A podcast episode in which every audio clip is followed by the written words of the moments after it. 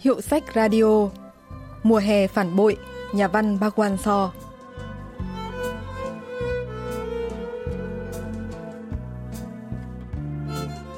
Chuyện ngắn Mùa hè phản bội, xuất bản năm 1976 của nhà văn Bhagwan So, kể về quá trình trưởng thành của một cậu bé khi lần lượt phát hiện ra bản chất thực sự của những người mình thần tượng.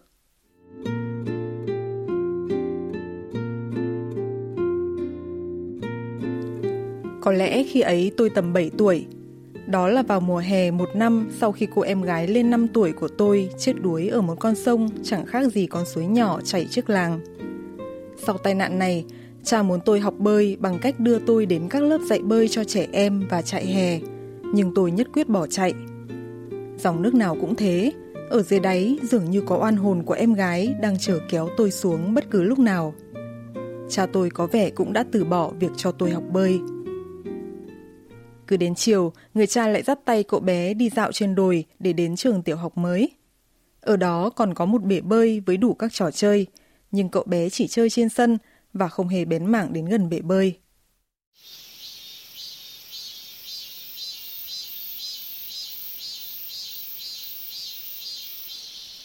Vào một ngày nắng nóng đặc biệt, cậu bé người nhớp nháp mồ hôi sau một hồi chơi ở sân chơi. Cái thằng này, mau về nhà tắm rồi ngủ thôi. Người cha nắm cổ tay cậu con trai đi về phía bể bơi.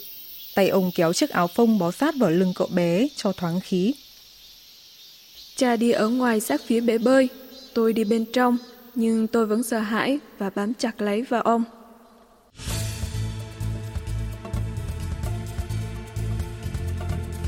Đột nhiên, cơ thể tôi lơ lửng trong không trung. Tôi hét lên và bám lấy cha, nhưng cha đã gạt phát tôi đi.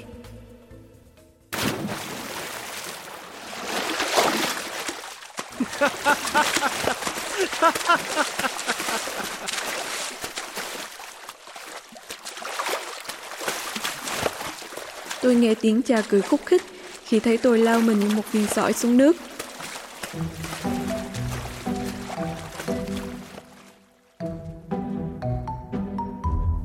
Tôi không nhớ mình đã vật lộn thừa sống thiếu chết dưới nước bao lâu. Tôi cố nắm lấy tay cầm bên cạnh hồ bơi và thấy thật kỳ lạ là chân tôi chạm đáy mặc dù cổ của tôi thì nhô ra khỏi mặt nước. Lúc này, cha vẫn đang vặn lưng và cười khúc khích. Ông cười như thể bị sặc, tiếng cười nghe vật vã, quằn quại làm sao. Trong một khoảnh khắc, tôi nghĩ rằng cha đang cố giết mình bằng cách dìm mình xuống nước. Đó là một cảm giác bị phản bội khủng khiếp. Không chỉ cha mà cái hồ bơi cũng phản bội tôi. Nó luôn làm tôi sợ hãi với độ sâu không thể dò được.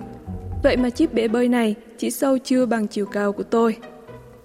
Vụ việc này đã cho cậu bé dũng khí học bơi và đến khi cậu làm quen với nước một cách tự nhiên, sự hiểu lầm và oán hận với người cha cũng tự nhiên được hóa giải. Năm cậu bé học lớp 2, khu phố nơi cậu bé sống phát triển thành khu dân cư và gia đình cậu chuyển đến trung tâm thành phố Seoul. Người cha vốn làm nghề tỉa vườn, bán vườn cây ăn trái, đã kiếm được việc làm. Ôi, cha tôi đã trở nên phong độ và oai vệ làm sao. Khi tôi nhìn thấy những người cha khác, tôi nghĩ rằng họ đều bịp bợm trong một từ.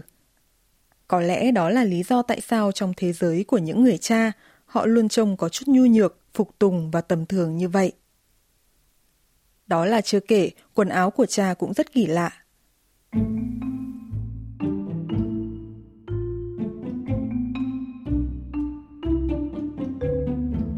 Hè cũng như đông, cha luôn mặc một bộ quần áo sặc sỡ khác thường, với những dải vàng dày xung quanh cổ tay áo và mũ. Cũng có nhiều nút đen và vàng sáng bóng hơn mức cần thiết. Buổi sáng, ba anh em tôi xếp hàng khi cha đi làm trong bộ quần áo đó. Và khi tôi hô, nghiêm và chào với sự tôn trọng, với xúc động tràn trề đối với người cha đáng kính và oai phong của mình. Các em trai đã bắt chước động tác nghiêm trang của tôi, chụm chân vào nhau, đứng thẳng và đặt tay phải lên trên lông mày. Rồi cha gật đầu, mỉm cười vô hình và sai bước ra ngoài với dáng đi hơi dịnh dạng khác thường. Cha tôi không phải là một người cha trước khi đi làm được nghe con cái hay vợ nói những câu nổi da gà như Bye bye, cha về sớm nhé. Cha tôi phải đi làm như một vị tướng kiểm tra một triệu quân. Khi được hỏi lớn lên muốn làm gì, các em đều trả lời muốn trở thành cha. Nhưng người lớn thất vọng vì họ đang chờ đợi câu trả lời như tổng thống, tướng quân hay giám đốc công ty. Một ngày nọ, chỉ vài ngày sau kỳ nghỉ hè, cha nói rằng ông sẽ đưa cậu bé đi làm. Mẹ tôi nhảy dựng lên không đồng ý, nhưng vô ích. Cha làm việc trong một tòa nhà 8 tầng màu xám. Cậu bé tìm người phục vụ để mở cửa cho bố, nhưng không thấy ông đâu. Cánh cửa tự động mở, cha bước vào căn phòng đầu tiên. Đó là một căn phòng hẹp, sơ sài, chỉ có một ô cửa kính mà mọi người qua lại ai cũng có thể nhìn vào. Trong phòng đặt ba bốn chiếc ghế nhựa cứng, một chiếc bằng học mica màu xám và một chiếc điện thoại.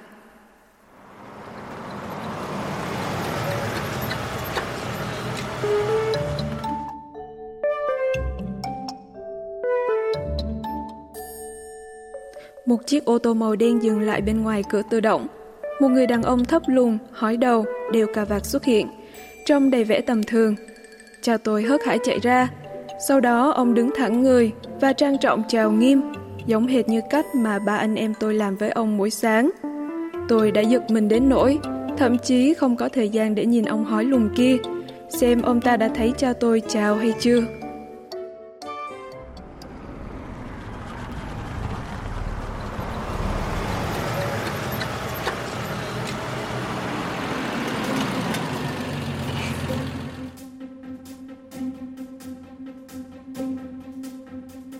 Xe ô tô lần lượt dừng lại bên ngoài cửa tự động. Khác xa với cha tôi, những người đàn ông như chuột nhắt đi xa 10 dặm mà không dính giọt nước mưa nào trong cơn mưa xối xả, đang bước xuống xe. Mỗi lần như vậy, cha tôi lại trao kính cẩn quá mức. Vóc người cao lớn và bộ quần áo lạ thường của cha là trang phục của một chú hề để thỏa mãn sự vượt trội ưu tú của những con chuột nhắt đều cà vạt. Mãi sau đó tôi mới có thể đọc được dòng chữ phòng bảo vệ trên cửa sổ phòng của cha tôi.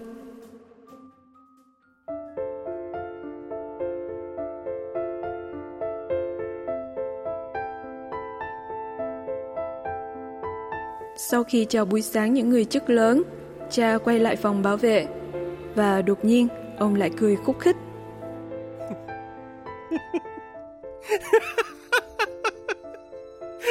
Vì bị sặc nên tiếng cười của cha lại càng kéo dài thành trang nghe hơi đáng sợ.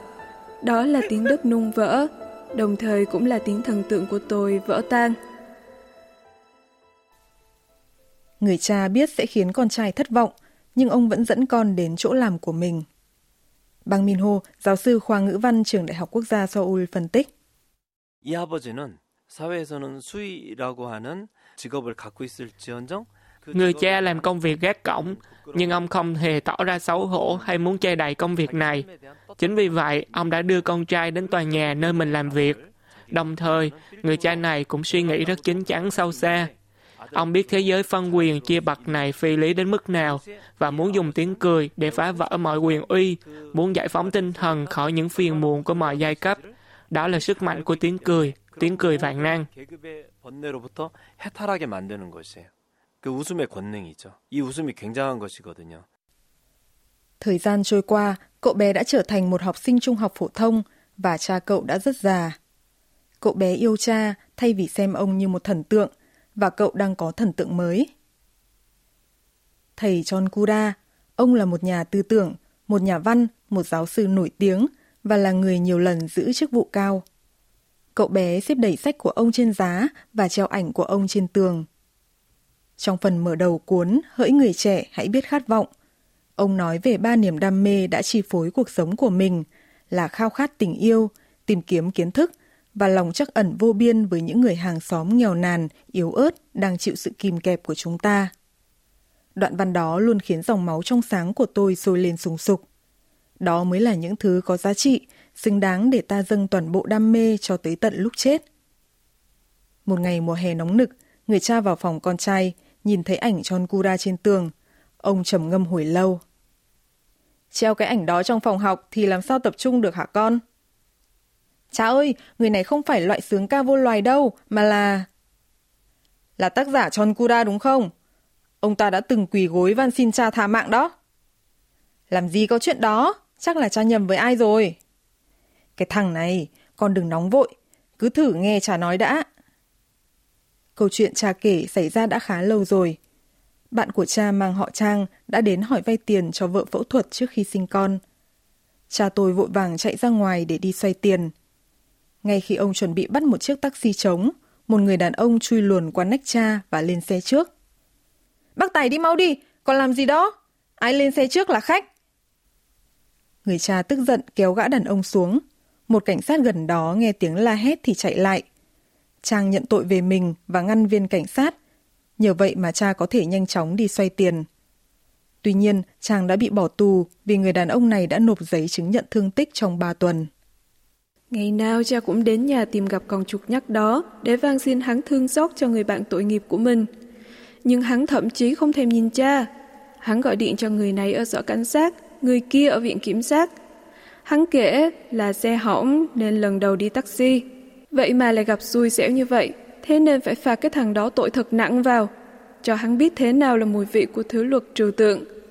Nhưng trong cái khó ló cái khôn, đúng cái hôm cha định đến nhà hắn, định bụng nếu không thuyết phục được hắn rút đơn khiếu nại, thì sẽ cho hắn một trận thừa sống thiếu chết. Thế nhưng tình thế lại tự nhiên đảo lộn vì phát sinh một vụ việc cười lăng cười bò.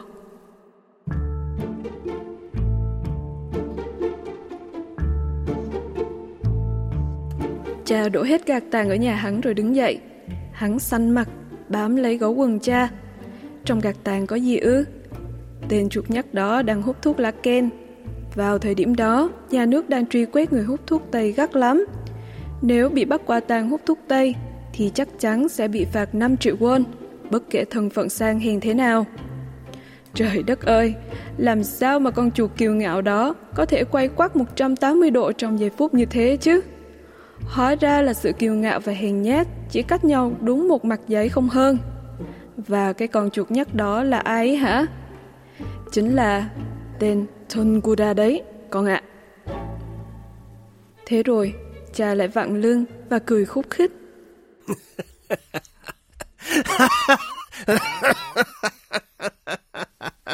Giáo sư Bang Min Ho, khoa ngữ văn trường Đại học Quốc gia Seoul, phân tích diễn biến tâm lý cậu bé khi bị phản bội lần thứ ba.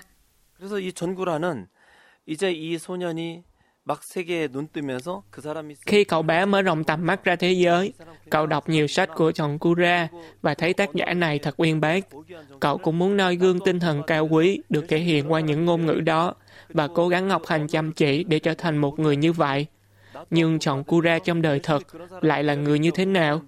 Hắn chỉ ăn ngang cướp taxi của người khác, lợi dụng cơ cấu giai cấp phân tầng vô lý để bắt nạt người nghèo, kẻ yếu, lại có ý định thao túng cả luật pháp Cậu bé chắc hẳn đã vô cùng sốc khi nghe được câu chuyện này từ chính cha mình. Vậy thì đâu là cuộc sống? Đâu là bản lĩnh đích thực mà con người cần có? Chính cú sốc đầu đời này sẽ đưa cậu đến những gần hơn, những trăn trở để trở thành làm người trưởng thành thực thụ.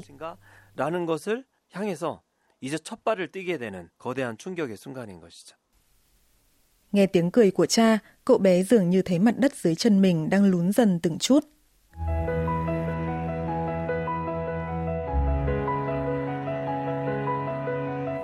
Khi cha ném tôi xuống bể bơi, tôi chỉ mất mấy phút chới với cho đến khi chân chạm xuống sàn bể. Khi ông ném tôi ra ngoài cánh cửa tự động và tự đập vỡ thần tượng về chính mình, tôi đã mất rất nhiều thời gian để chơi với và tìm được chỗ đứng. Nhưng lần này, có vẻ như tôi sẽ mất nhiều thời gian hơn một chút để tìm được chỗ đứng trong tình trạng hỗn loạn hiện tại. Hoặc có thể, những thứ tôi đang tìm kiếm bấy lâu bên ngoài, như bản lĩnh thực thụ, khí chất nam nhi, sẽ khó có thể với tới nếu tôi không tự nuôi dưỡng phẩm chất từ bên trong. Hoặc điều đó sẽ mãi mãi là không thể, và tôi chỉ còn lại sự chối với vây quanh. Tự mình bản lĩnh đứng dậy. Ôi, đó thật là một công việc tẻ nhạt và cô đơn Và tiếng cười khúc khích của cha càng khiến nỗi cô đơn của tôi thêm chua chát. Nhà phê bình văn học Chon So-young bình luận về thông điệp cuối của tác giả. 작품은 세 가지 배반의 일화가 회상의 형식을 통해서 그려지고 그 과정에서 주인공 Trong tác phẩm này, ba giai thoại về sự phản bội được rút ra thông qua hình thức hồi tưởng và trong quá trình đó, nhân vật chính nhận ra bản chất của cuộc sống. Chính người cha là người gắn bó sâu sắc với những giai thoại về sự phản bội này. Ông đúng vai trò vạch trần sự thật bằng cách phá vỡ sự tưởng tượng của nhân vật chính khi nó đang dâng đến đỉnh điểm. Cuối tác phẩm, nhân vật chính cảm thấy cô đơn, nhưng là sự cô đơn cần thiết để trưởng thành. Điều cổ thực sự muốn không phải là tạo ra một thần tượng nào đó bên ngoài bản thân mình, mà là thần tượng được nuôi dưỡng từ trong chính đời sống tinh thần của cậu. Ngay cả khi đó có thể là hành trình gian nan. Điều này cũng có nghĩa là bạn trẻ có thể có một cuộc sống mới khi biết tự mình khám phá ra sự thật thay vì bị cuốn theo những khuôn mẫu hay thần tượng mà xã hội đã tạo ra. Nhà văn Park Wan-so đã gửi gắm một thông điệp vô cùng ý nghĩa như vậy, nơi xã hội đương thời đang đi theo dòng chảy một chiều từ ý thức hệ để phát triển kinh tế. 굉장히 의미 있는 메시지를 작품으로 던진 것입니다.